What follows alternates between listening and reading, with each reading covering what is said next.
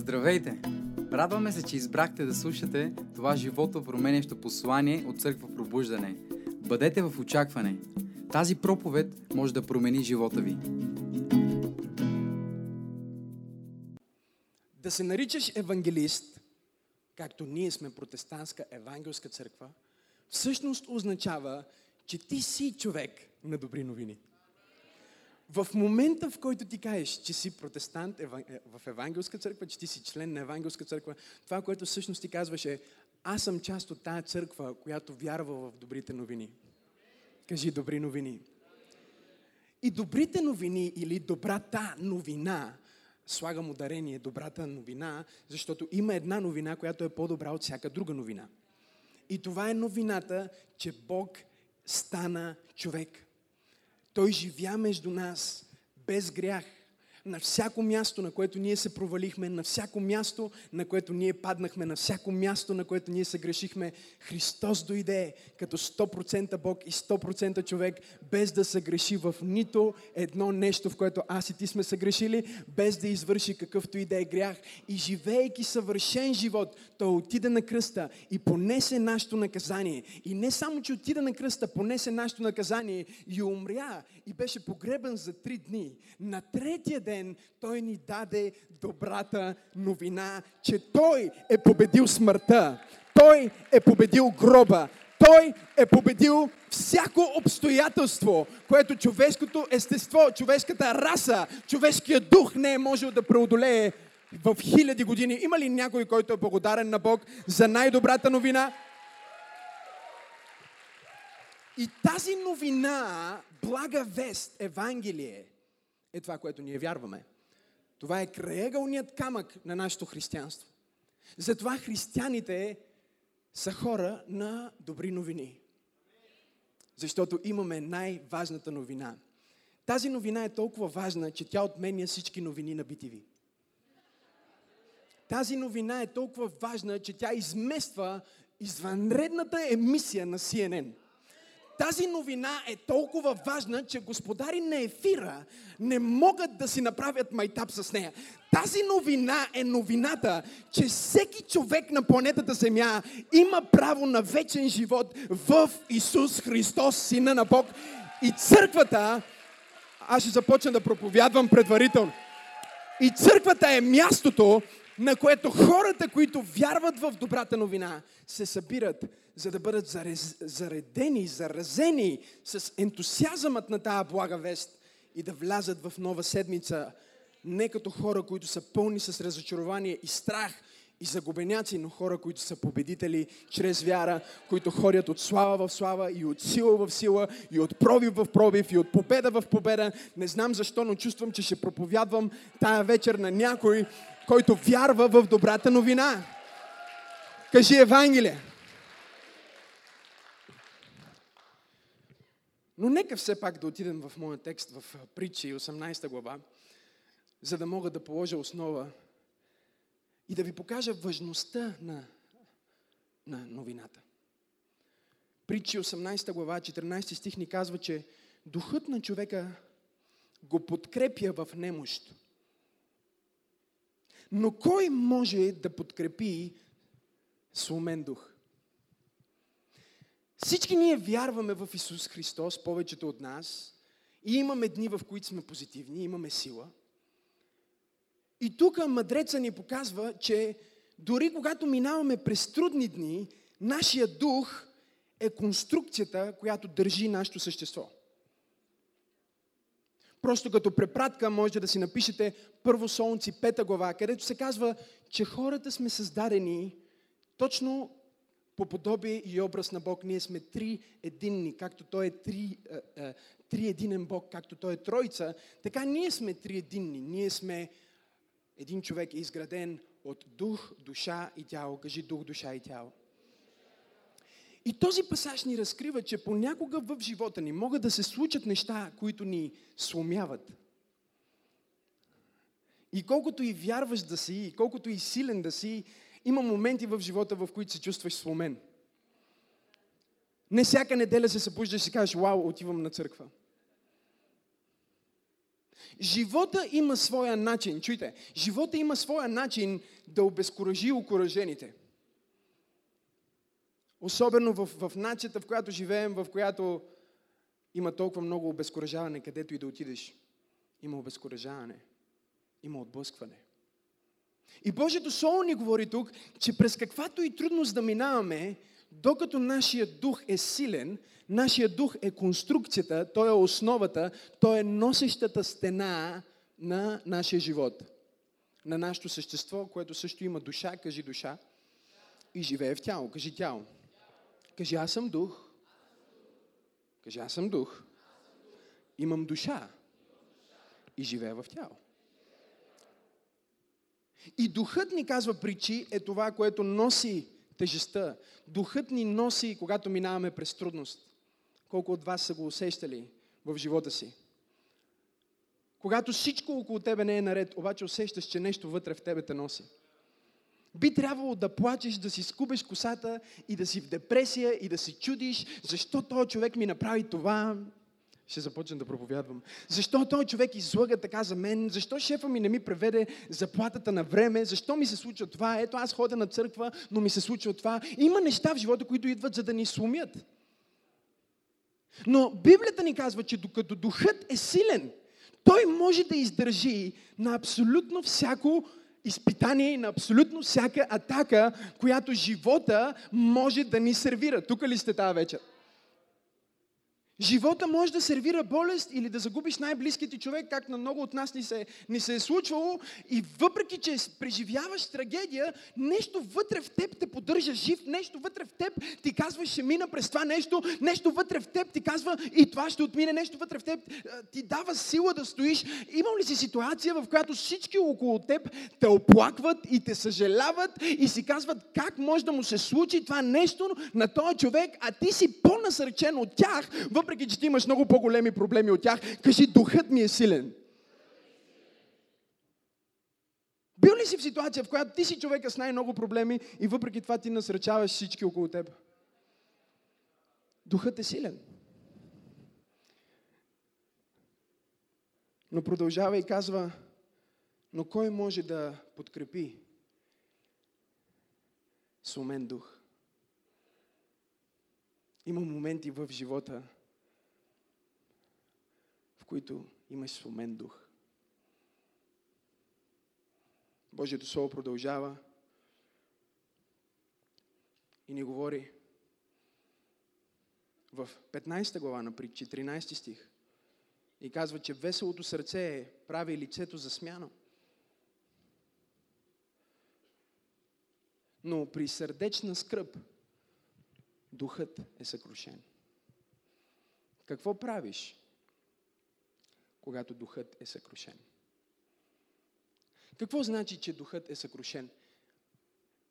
Значи, че идваш на църква и се усмихваш, но отвътре си празен. Може би не проповядвам в правилните, на правилните хора. Значи, че се молиш и, и вярваш, но не го чувстваш. Правиш всичките правилни неща, но в сърцето ти се чувстваш сломен. Мотивацията я няма, силата я няма, свежестта я няма, енергията, която те изправя сутрин, по някаква причина не е там. И това е защото нещо е ударило духът ти. Думата съкрушен на еврейски всъщност означава ударен, наранен. И всеки един от нас е минавал през моменти, в които сме били удрени и наранявани, било от обстоятелства, било от най-близките ни хора. Защото не знам дали при вас е така, но на мен ми се струва, че само най-близките ни хора могат да ни ударят в духа. Далечните хора могат да афектират душата ти за малко. Тук ли сте, брати и сестри? И да помислиш за тях, и да ти стане малко кофти, но нещо се случва, когато някой, който обичаш и е близо до теб, ти направи нещо. Той не те удря в, в, в душата ти, той те удря в духа. И сега имаш наранен дух. Какво правиш, когато имаш наранен дух? най-тъжните християни са християните, които имат наранен дух и не са получили изцеление. Те се молят, правят всичко, което трябва да правят, но не получават удовлетворение. Божието Слово продължава да ни говори в притчи. И в търсене на отговор, защото аз се моля и казвам, Боже, аз съм се чувствал така. Не знам дали вие сте се чувствали така. Спомням си преди около четири години, четях една книга. Казва се One Month to Live. Може би бяха три и половина години. Означава да живееш за един месец. И автора е пастор на една църква в Тексас, с който имах привилегията да се запозная, докато бях библейски ученик в Швеция. Църквата му е двайсет хиляди човека. И той започва да пише тая книга от преживявания, които е имал с хора, които са получили новина, че им остава много малко живота. И в книгата си той разказва за това как тези хора живеят различно от онези, които не са получили този рапорт, не са получили тази информация. И той започва да разглежда в тази книга, казва се един месец, да живееш за един месец, как би живял, ако имаше само един месец. И това послание ме докосна толкова силно тогава, защото аз самия минах през толкова труден период. Бях с ударен дух, кажи ударен дух. И четях тая книга, четях, четях редовете на тая книга. И живеех, живеех в, в труден момент. Давах си десятъка и дарението, но финансите не идваха. Не знам дали проповядвам на някой тая вечер, който, а, който може да се свърже с това, което комуникирам. Помахай ми, ако се свързваш, за да знам, че проповядвам на правилния човек. Давам си десятъка и, и нямам пробив. Давам си дарението и нямам пробив. Пости и се моля и чудесата не стават. Разхождам се в нас и пророкувам, че стените не са само шпаковка, а са боядисани, и пророкувам а, мукет и пророкувам плочки. Обаче докато пророкувам плочки и пророкувам мукет, минава един месец и минава два месеца и аз още живея в, в, в голи стени. И аз нося дарението си в църквата и казвам, Боже, аз ти вярвам, че ще направиш а, чудо за мен, вярвам, че нещо ще стане за мен. И съм в този период и пиша тая книга. И понеже към тая книга има, а, а, как се нарича на български, джърнал, всеки ден трябва да пишеш мислите си и да отговаряш на определени въпроси, дневник, който пишеш всеки ден. И вчера, късно през нощта, не можех да заспя, защото бях толкова развълнуван от това, че днес ще бъдем тук. И започнах да преглеждам моите записки от преди шест години. Защото ако искаш Бог да работи в живота ти, трябва да записваш това, което ти е казал, за да можеш един ден да погледнеш това, което е направил и само като видиш откъде те е взел и къде те е довел, ще повярваш, че можеш да го направи пак. Но това е друга проповед. И четях, четях това нещо и изведнъж попаднах в този дневник. Като по чудо. И започнах да чета мислите си и въпросите си. И объркването си, и, и, и, и чета, и, и, и, и съм написал там, и чета, не знам защо, давам всичко, правя всичко, давам най-доброто от себе си и нищо не става. Да свърша с проповедта. Няма хора, които, които се свързват с това послание.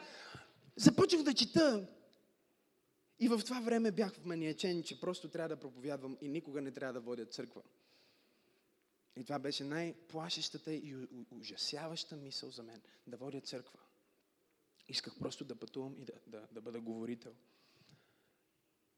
И може би на третия или четвъртия ден има въпрос. За какво би съжалявал, че не си направил, ако днес времето ти свърши? И аз прочетох с моите очи, очите ми се напълниха с сълзи. И съм написал. Бих съжалявал, че не съм започнал мултикултурна, мултиетническа църква в центъра на София.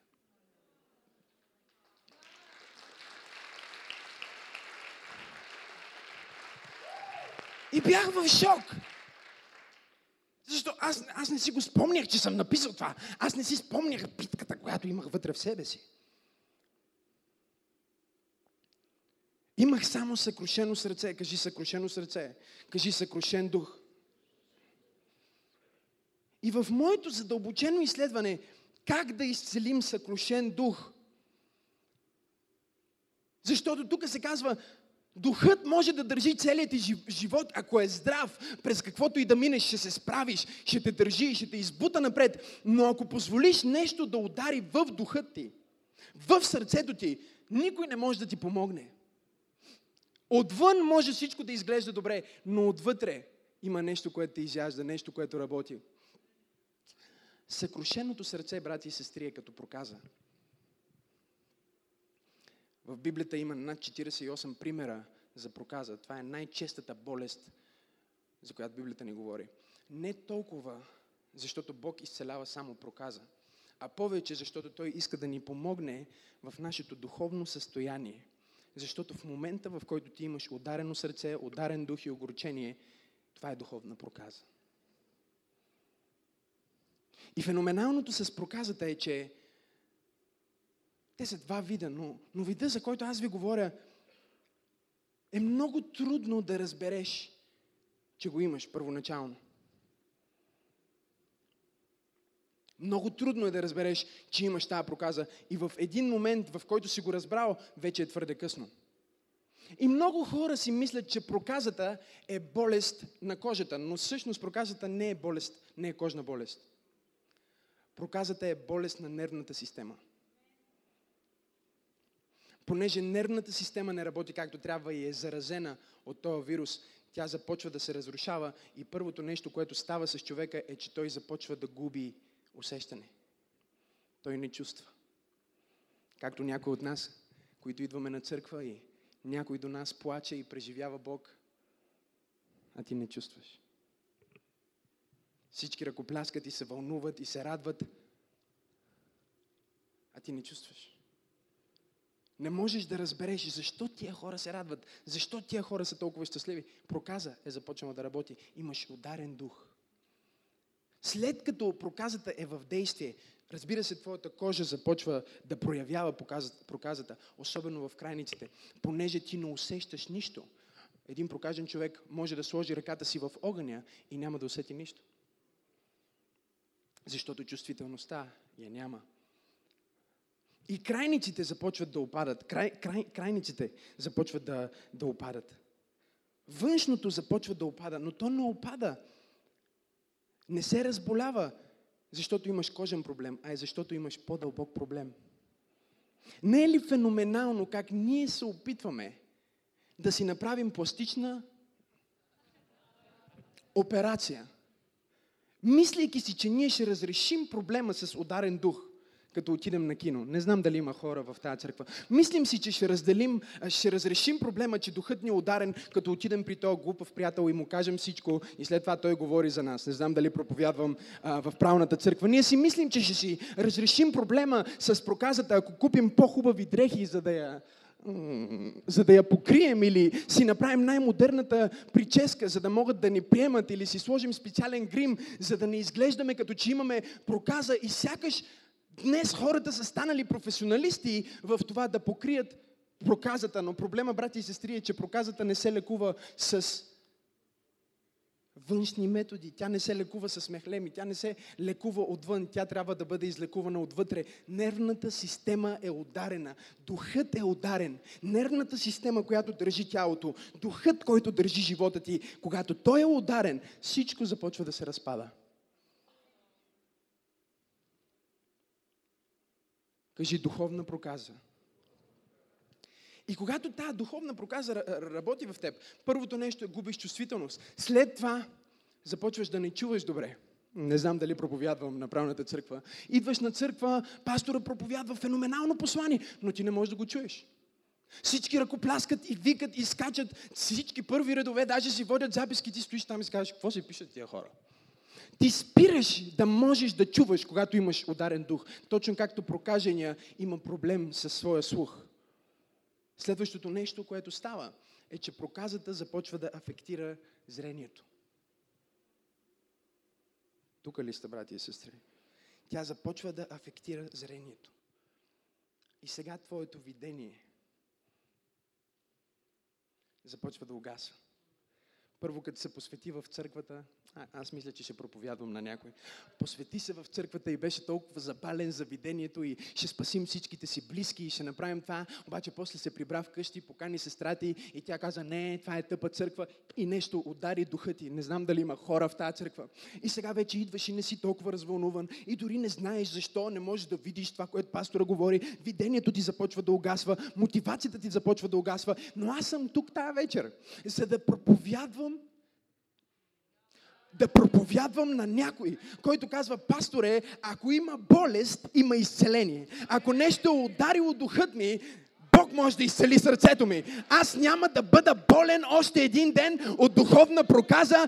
Дяволе, ти няма да вземеш моето осезание, ти няма да вземеш моя слух, ти няма да вземеш моето видение, ти няма да унищожиш живота ми. Аз се подготвям да чуя нещо добро от Бог.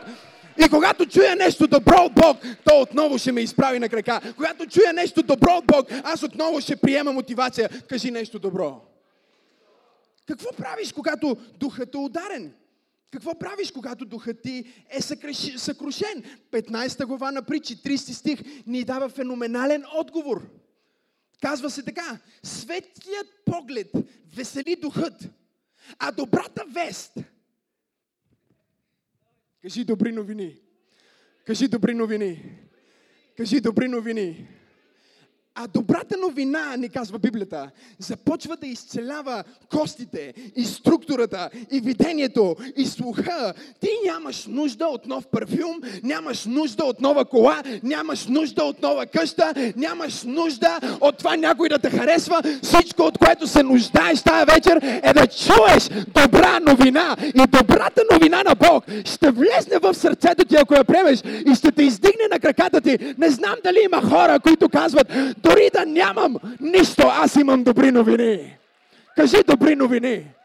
Кажи добри новини. Кажи добрата новина. Исус започна да ни проповядва в Лука четвърта глава и той използва директно пасаж от шейсет и първа глава на Исаия. шейсет и първа глава на Исаия. Исус се изправи в синагогата пред тези безнадежни хора, изгубили всичко. Там, в тази синагога, а, имаше и един с прокажена ръка. Исус се изправи да проповядва в тази синагога в четвърта глава на Лука и взе този пасаж от шейсет и първа глава на Исаия и каза, духът на Господа е върху мене, защото Господ ме е помазал да дам добрата новина на бедните. Изпратил ме е да излекувам съкрушените сърца, за да възстановя пленените и да ги пусна на свобода, тези, които са затворени. Освобождаване от тъмниците, да проповядвам годината на благоволението на Господа и възмездието на нашия Бог, за да се утешат всички скърбящи, за да дам на скърбящите в Сион и да им подаря украшение за главата вместо пепел. Елей, миро на радост вместо скръб, разкошна дреха вместо отпаднал дух и ще ги нарекат дъбове на правда, насъждение за прославяне слава на Господа. О, и те ще застроят вековните пустини, ще бъдат издигнати древни развалини и ще възстановят опустошени градове, запустели от времето на минали поколения. Ето чужденецът, о, чужденци ще пасат стадата ви и чужденци ще се грижат там, а синовете ви ще владеят и вие ще се наричате свещеници на Господа, ще ви наричат служители на Всевишния Бог. О, халелуя! Ще използвате богатството на народите и вашата слава, о, ще заеме мястото на тяхната. Вместо срам ще получите двойна награда и вместо безчестие ще се радвате във вашия дял. Може ли някой, ако вярва, да каже, Господи, аз приемам тая добра новина. О, кажи, аз приемам добрата новина. Интересното в думите на Исус е, че той не взе втората част на пасажа, която аз прочетох. Той не прочете, че синовете ви ще забогатеят. Той не прочете, че ще възстановим отдавна запустели места. Той цитира думите на Исаия. Само до това, че ще даде добрата новина и с нея той ще изцели човешките сърца и ще възстанови духът на хората. И дотам Исус спря. И той не спря, защото Бог няма в предвид да ни благослови. Той спря там, за да покаже, че ако ние приемем добрата новина, ако ние повярваме това, което Бог е казал за нас, без значение каква е нашата ситуация, автоматично ние ще се предвижим от запустели места към място на градене. Автоматично ние ще се превърнем от бедни в богати, от проклети в благословени. Автоматично Той ще вземе от нас нашия срам и ще ни даде награда. Погледни човека до тебе и му кажи, ако си имал срам в живота ти, кажи му, Бог ме е изпратил да ти кажа, че за всеки срам Той няма да ти даде осъждение. Той ще ти даде награда. Той умря и възкръсна, за да ти даде добрата новина, че срамът вече няма власт на тебе. Че в Христос ти си свободен. В Исус ти имаш право на изцеление. И в Него, с Него и чрез Него ти ще царуваш в живота и ще живееш като победител. Има ли някой, който вярва в тези думи на вяра тая вечер? Кажи добрата новина. Това е нашата работа, брати и сестри. Това е нашия бизнес. Това е нашия живот. Да отидеме при вързаните и да ги развържем. Исус не каза, Бог ме е изпратил да дам пари на бедните. Той каза, Той ме е изпратил да им кажа добра новина. Не знам дали има хора в тази църква. Той не каза, Бог ме е изпратил да дам пари на бедните или да започна благотворителна дейност. Той каза, Бог ме е изпратил да дам добрата новина. Защото ако бедните приемат добрата новина, има нещо в добрата новина, което започва да подхранва обратно твоя дух. Започва да издига обратно твоята вяра. Започва да издига обратно твоето убеждение. Чувството е като това, което усещаш точно сега, докато ти проповядвам. Чувство на надежда, чувство на вяра. Убеждение, че Бог ще направи нещо за мен. Добрата новина започва да инфилтрира твоя дух и започва да действа като антивирус за всеки удар, за всяка проказа, за всяко нараняване, през което си минал, за всяка загуба, през която си минал. Кажи, Боже, приемам добрата новина. Отворете Библията си заедно с мен, за да стигнем до черешката на тортата на моето послание. В четвърто царе, седма глава.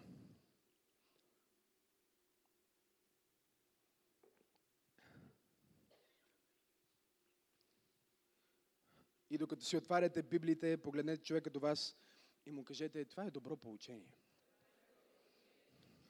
Кажи, кажи на човека до тебе, това е добра новина.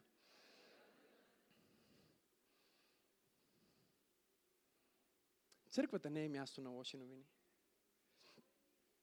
Църквата е място на добри новини. Затова е евангелска църква. Църква, която е църква на добри новини. Какви са добрите новини? Може да си болен, но Той може да те изцели. Може да си объркан, но Той може да те води. Може да си изгубен, обаче Той ще намери. Може да не знаеш нищо, но Той знае всичко. Може би си мислиш, че си там, но Той е там, дори когато ти не го усещаш. Може би си мислиш, че правиш стъпки в тъмното и, и си точно както аз бях преди три години и половина, когато пишех тия неща и вчера ги четях. Но добрата новина има силата да те накара да правиш крачки на вяра дори в тъмното. И някак си вътре в теб, почти инстинктивно, да знаеш точно къде да стъпиш. Не знам дали има хора в тази църква. Колко от вас имат свидетелство за това, че просто не знам какво правя, обаче с всяка крачка, пастора, която правя, аз влизам в, от слава в слава. Дори не знам как така ще започна тази работа, обаче просто си слагам крака, защото усещам, че Бог ми казва давай. Не, не знам как ще построя тази къща, но Бог май ми каза давай. Не, не знам как ще постигна. Знаете ли какво? Когато четох нещата, които съм написал, някои от тях ме разплагаха, а други от тях ме разсмяха. Защото Бог е направил толкова повече от това, което аз съм очаквал или съм искал. Аз искам да пророкувам точно сега за живота на някой и да декларирам като Божий човек, че Бог ще надхвърли твоите очаквания тая година. Аз искам да ти кажа добра новина, че може би ти си мислиш, не знам какво става, не знам на къде ще поема, живота ми е минал, вече съм на четирийсет и пет, Бог ме е изпратил тук, за да кажа на някой, че не си твърде млад, нито си твърде стар, ти си точно там, където Бог иска да бъдеш, ти си точно този, който Бог иска да бъдеш и Той ще направи нещо свръхестествено за тебе тая година. Нека духът ти се изправи, нека вярата ти се изправи, нека убеждение вътре в теб да се изправи, че Бог Бог, който ти е дал добри новини, е Бог, който ще надхвърли дори новините, които ти е дал. Ако има някой, който вярва, не знам дали има някой, който вярва. Иска ми се да има някой, който вярва. Иска ми се да има някой, който казва, пасторе, прав си, така е, вярно е това, което казваш. Нека да ви дам предистория. Божието царство е разделено в четвърта глава на царе, седма глава на царе, четвърто царе, седма глава, Божието царство е разделено. Бог се опитва да опази, да запази по някакъв начин своите избрани хора. Но неговите хора влизат от компромис, в компромис, в компромис, в компромис. И Бог допуска глад да удари Самария. Такъв ужасен глад. Библията го описва толкова ужасно. Най-трагичните моменти се случват във времето на този глад. И когато царя вижда този глад, разбира се, той решава, че пророка е виновен. Защото когато системата на този свят има проблем, те правят едно от две неща. Или идват при Божиите хора, за да им помогнат, защото ние сме единствените, които знаем какво правим от две хиляди години насам, или се опитват да убият Божиите хора, защото дявола ги е убедил, че ние сме проблема. О, и ти си го преживял в твоето семейство, нещо не става както трябва и някой ти казва, ето, твоята църква, седна църква ходиш.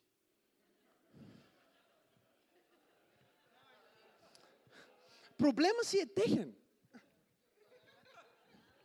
Обаче те намират начин да прехвърлят техния проблем върху теб. Ето, нали ходиш на църква, що ми се случва това? А... Uh, чакай, uh, смисъл? Не, нали вярваш в Бог? Ето, вярваш в Бог. Къде е твоя Бог сега? Има начин света да прехвърли своите проблеми върху вярващите. Но Бог винаги има хора, които чуват добрата новина. И така те заплашват пророка, че ще го убият, че го спрат. Нали, знаете, хората си мислят, че могат да ни спрат. Те не знаят, че нито може да ни спрат, защото те не могат да ни спрат, защото не са ни пуснали. Нали, за да спреш някой, трябва първо ти да си го пуснал. Обаче, когато Бог натисна бутона play, и даже не само play, а бутона fast forward на моя живот, той не се консултира с никой. Дали ще го избера той човек и ще натисна fast forward, дали ще му дам забързано да върви неговата касетка, дали ще му дам неговата църква да върви малко по-забързано, дали ще му дам неговия живот да върви малко по-забързано, дали ще му дам неговото помазание да върви малко по-забързано. Бог не се консултира с нито един. О, можете да ръкопляскате по-добре. Знам, че можете. Бог не се консултира. Когато Бог ти избра, Той не се консултира. Когато те помаза, Той не си направи консултация с всичките ти роднини.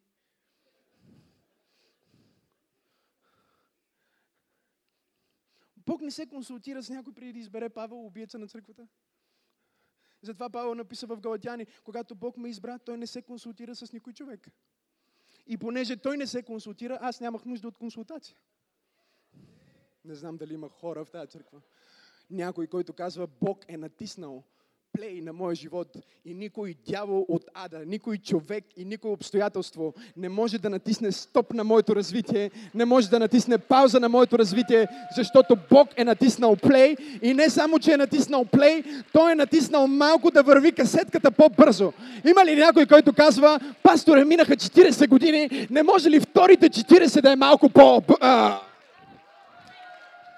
Искам малко по-бързо Бог да ме благослови. Говорих си с една жена, един от най-великите евангелизатори, които съм срещал през целия си живот. Тая жена влезна в класната стая и когато влезна в класната стая в библейското училище, Бог влезна. И беше на около осемдесет и нещо години. Обиколила и проповядвала на милиони хора по целия свят.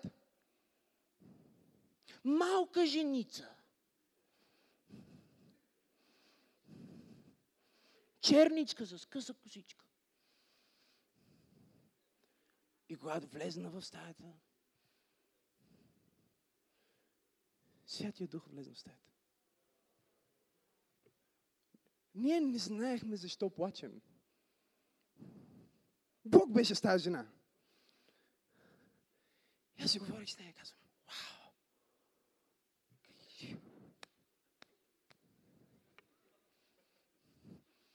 Хванах и ръката и си я сложих сам. Що когато го... когато го искаш наистина, си като жената с кръвотечението.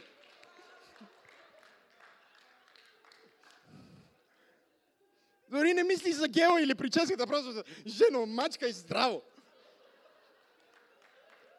И си говорих с нея. И знаете ли какво ми каза тя? Аз си казах, как може да има толкова сила? Как може Бог да направи толкова много в живота си? И тя каза, Максим, спасих се на четирийсет и пет години.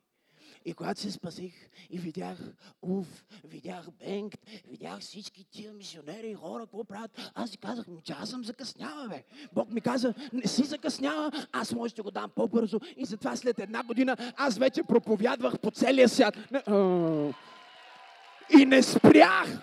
О! И не спря, докато не я погребаха. И когато я погребаха, всички ревяха на нейното погребение. Знаеш ли защо? Защото има нещо специално в човек, който казва, аз може да съм на петдесет, шейсет или седемдесет, но не е твърдо, не е твърде късно за мен. Не ме отписвай от тази църква, не ме отписвай от този филм, не ме отписвай от това служение, не ме отписвай от този бизнес. Може да съм закъснял, но знаеш ли какво? Бог знаеше точно кога ще се спася и той прецени тогава да се спася и прецени, че дори да се спася на четирийсет и да се кръстя на петдесет, аз пак мога да му служа. О, Боже мой, аз искам да пророкувам върху някой, че втората част на живота ти ще бъде по-благословена от първата част на живота ти. Аз искам да пророкувам на някой от тази страна, който вярва, че втората част на живота ти ще бъде по-добра от първата част на живота ти. Кажи, махни проказата ми. Прокажените хора се движат бавно. Щокрайниците са им опадали. Пръстите им са опадали. Носа им е паднал. Слуха им е увреден. Зрението им е увредено. Може да го удариш по главата и той дори няма да, да разбере. Може да вземеш и да го пронижиш с меч и той няма, няма да усети. Понякога ние сами убиваме нервната система на нашия живот. И сами избираме да станем прокажени. Защото някой ни е наранил толкова силно. Венци, ще ми помогнеш ли? Че сме си казали, по-добре да не чувствам. По-добре да не чувствам. Защото когато имаш чувства, ти чувстваш хубавите неща. Когато чувстваш, ти можеш да усетиш как любимата ти съпруга гали лицето ти. Когато чувстваш, ти можеш да пробваш най-вкусната любима манджа и да се насладиш. Когато чувстваш, можеш да отидеш на масаж. Спа.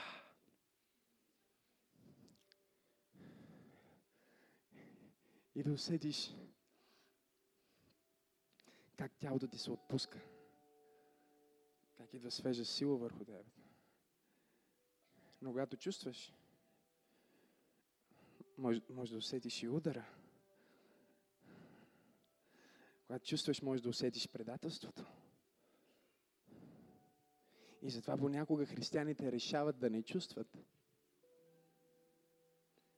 Защото някой е бръкнал някъде вътре в тях и те казват: предпочитам, предпочитам, предпочитам да не чувствам. Аз трябва да, трябва да се свърши с това послание, но седма глава на четвърто царе ни говори за този ужасен момент на глад, в който Божия пророк се изправи. Няма хляб, няма месо, хората се изяждат, децата. Трагичен момент. И пророка се изправя. Добри новини! Царят е толкова разярен, иска да го убие, праща хора да го убият. Той се изправя и казва пред цялата нация, пред царя и казва: добри новини! Утре по това време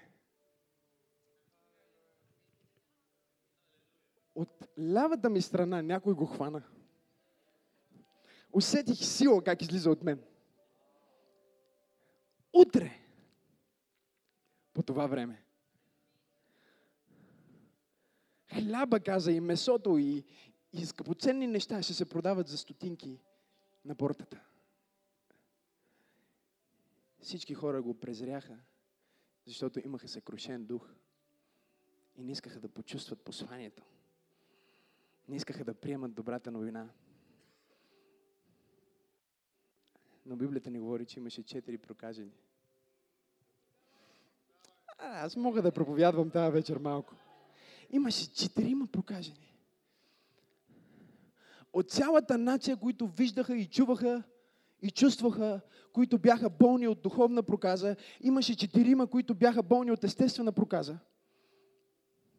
И те бяха единствените, които успяха да чуят това, което пророка каза. И Библията ни казва, те стоят и са отхвърлени, защото когато си прокажен, си отхвърлен. Твоето състояние на нараняване те изолира от хората, които може да ти помогнат. Дори когато те не искат да те изолират, ти имаш чувство за малоценност, защото някой ударил духа ти и никога не си бил изцелен. И те са там, отхвърлените, четирима. И обикновено отхвърлените се събират. И те стоят отхвърлени. Болни. На единия му го няма носа. Нали? Петър без носа. Иван ушите, защото му ги няма ушите. Генчо пръстите, защото му ги няма пръстите. И Митко ръката, защото дясната му ръка няма. И са се събрали тия мизерни хора. Изгубили всичко. И един я казва: абе, аз чух нещо. Добра новина. Божието слово казва, така и така ще умрем. Трети стих казва: при входа извън портите, отхвърлените, четирима прокажени. Иван, Петър, Генчо и Митко. Стоят и Библията ни казва, те стояха и си говореха помежду си и си казаха: защо да стоим тук, очаквайки и смъртта? Ако влезнем в града, града умира от глад.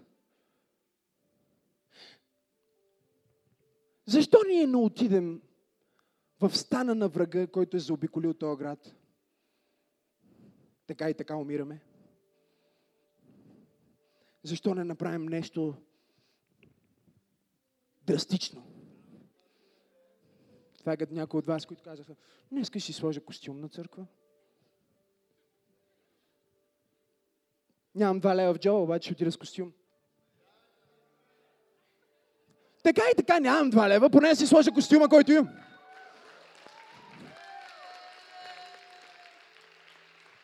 Аз проповядвам за прокажените. Проповядвам за тия, които казват изцели ме. Ако ти нямаш нужда от изцеление, ако искаш и стой в града, там където е глада. Но когато си прокажен, ти правиш нещо радикално с добрите новини. Ти не вземаш добрите новини като малко информация. Ти се хващаш за тях като отдавник за сламка. Като някой, чийто живот така или иначе свършва. И си казваш, не, не, не. Аз няма да стоя тук и да оставя живота просто да му отмине. Няма да стоя вкъщи и да гледам през Facebook Live тая велика църква в София и да се чудя дали да отида. Ще направя нещо радикално.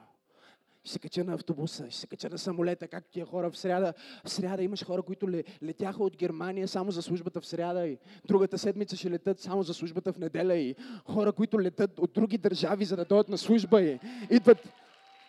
Бог ме е пратил да проповядвам добрата новина на бедните. Да развържа сърце съкрушените. Да изцеля и да превържа на ранените.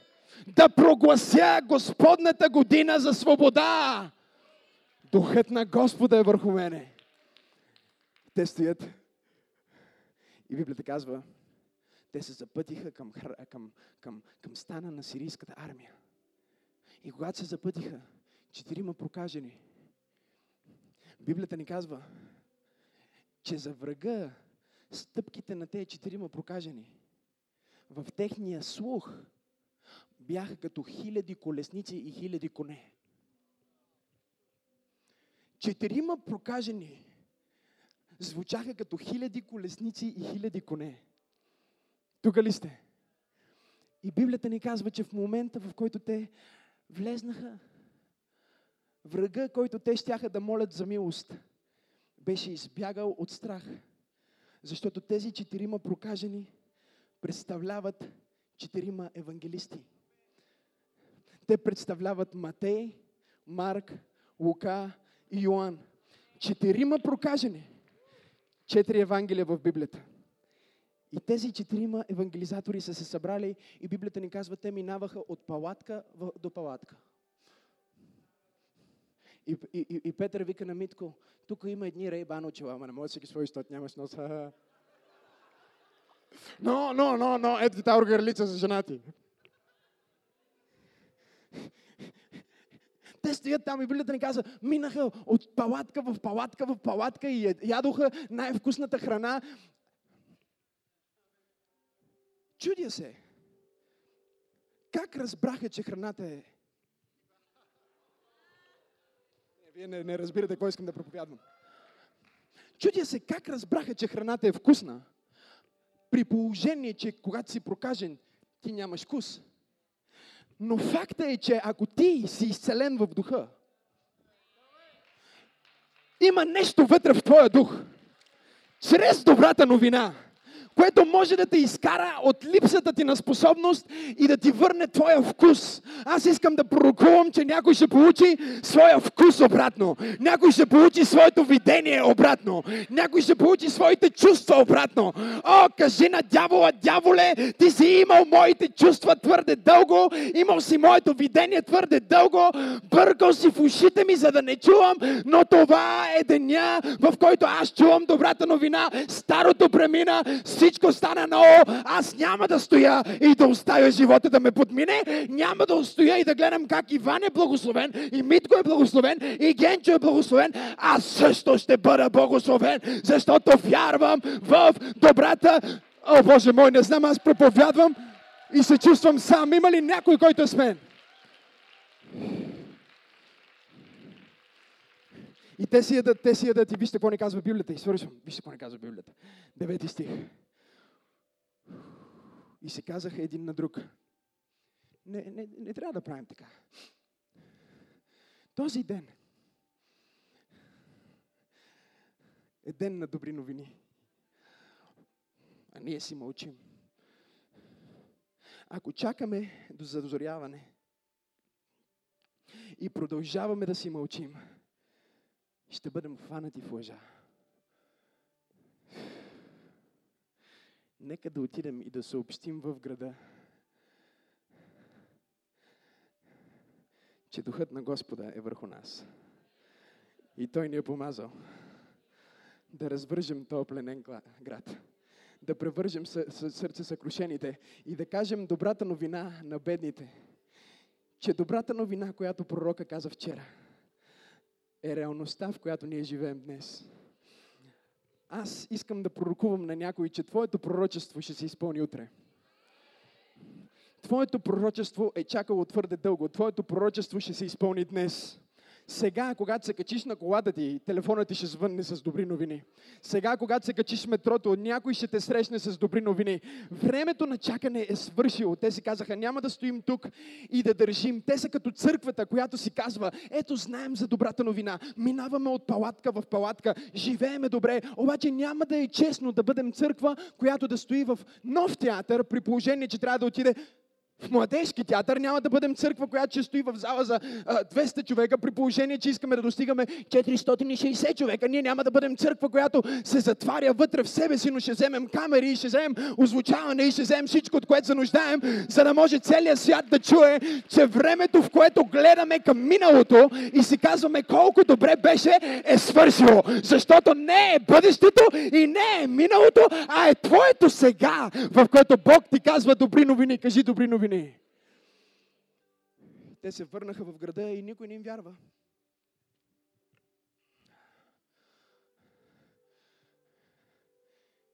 Но изпращат пет човека, за да установят дали това, което евангелистите казват, е истина. И затова Ефесяни ни казва, той избра едни да бъдат апостоли, други пророци, други пастори, други учители и други евангелизатори за изграждането на прокаженото тяло. Тяло, което никога повече не трябва да има проказа. Хора, които никога повече не могат да бъдат съкрушени. Като глътка вода.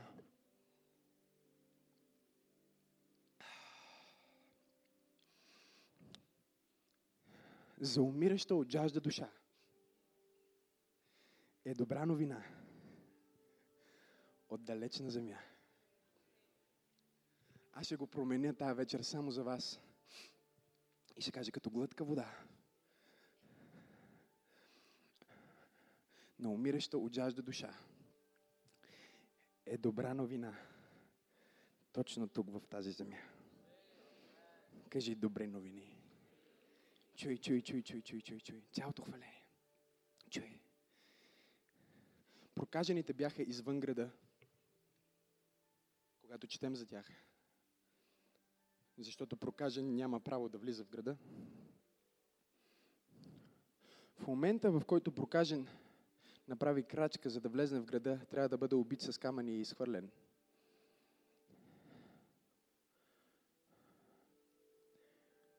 Когато прокажените забравиха за своето състояние